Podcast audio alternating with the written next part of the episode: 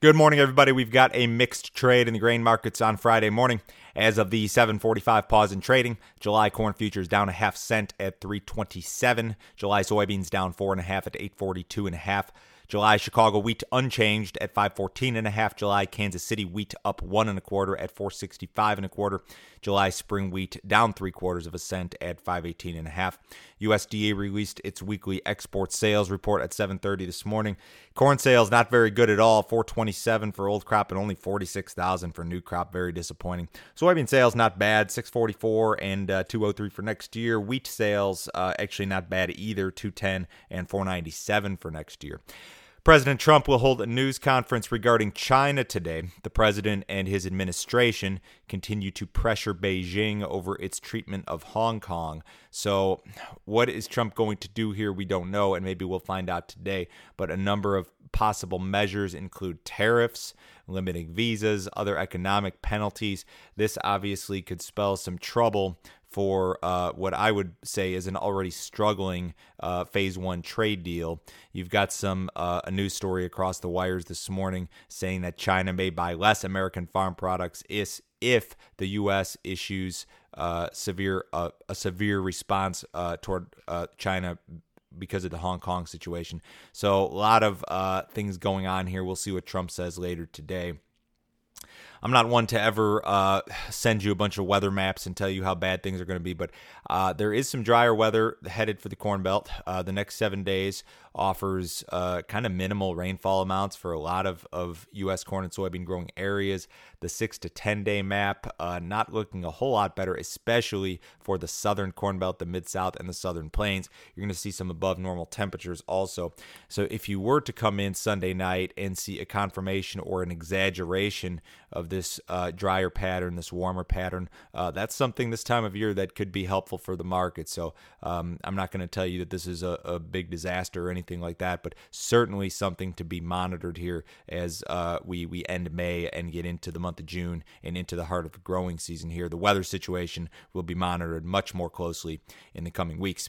The uh, U.S. dollar index trading some multi-month lows this morning, lowest level since mid-March. Uh, obviously, anything priced in U.S. dollars, this is kind of supportive for some of these commodity markets. The dollar is set for a weekly decline of almost two percent. Russian grain exports are slated to increase next year, according to uh, one group in Russia. They're estimating that exports will be the second largest on record behind uh, only the 2017 2018 marketing year. Wheat exports expected to be up on big crop, so uh, that's one thing to consider. Fund traders remain heavily short the corn market. Private groups estimated that fund traders were net buyers of about 15,000 contracts on yesterday's rally, still leaving them short 230,000 contracts, give or take. Still a very net large short position ahead of the growing season. Um, you could see some more short covering if we see some improved technicals, perhaps accompanied by some sort of fundamental catalyst, whether it's a weather issue, better demand, um, et cetera. We'll see a commitment of traders report from CFTC after the close today.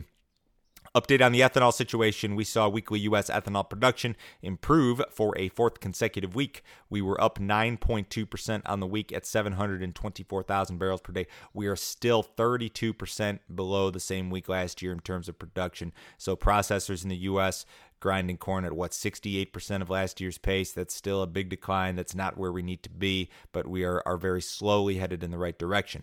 Ethanol stocks declined for a fifth consecutive week. They are back to pre virus levels. Demand continues to outpace production here for the time being, which I think bodes well for production the next several weeks. Weekly stocks were down about 2% on the week, uh, 2.5% above the same week last year, but, um, you know, we're kind of back to normalish ish normal-ish type levels here.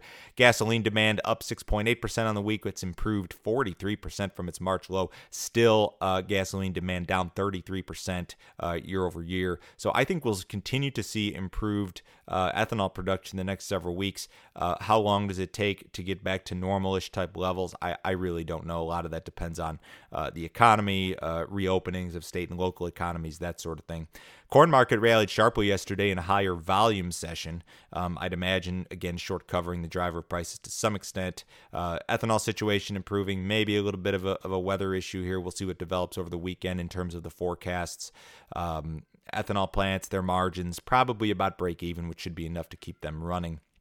Soybean market was able to rally from its low yesterday, still finished the day lower, and, and we're lower again this morning. I'd really like to see these July beans trade above 860. There was a, a recent high there, and I think that if you could do that, you'd probably open the door to a test of that uh, high for high. I think it was 898 back in mid March. Wheat market uh, finished sharply higher yesterday and really had struggled in recent weeks prior to that. Uh, export sales a little bit better here this morning. We've still got U.S. winter wheat harvest ahead, uh, so we'll see if we can uh, build on these gains here today. Cattle futures. Uh, traded both sides of unchanged today, but ultimately ended higher. The box beef market was down again yesterday. We'll see what develops in the cash here today. I think I saw trades anywhere from 115 up to 120 this week again kind of spread out. The dow's down 160 ahead of the cash open. The s&p's down 12 bonds are up. Us dollar again is lower. Crude oil down 75 cents at 32.96 in the july wti if you'd like some more information visit my website www.standardgrain.com go to that website click on grain marketing plan. If you would like to know when how and specifically i am pricing corn soybeans and wheat throughout the year. Sign up for my subscription service 49 bucks a month. Cancel anytime.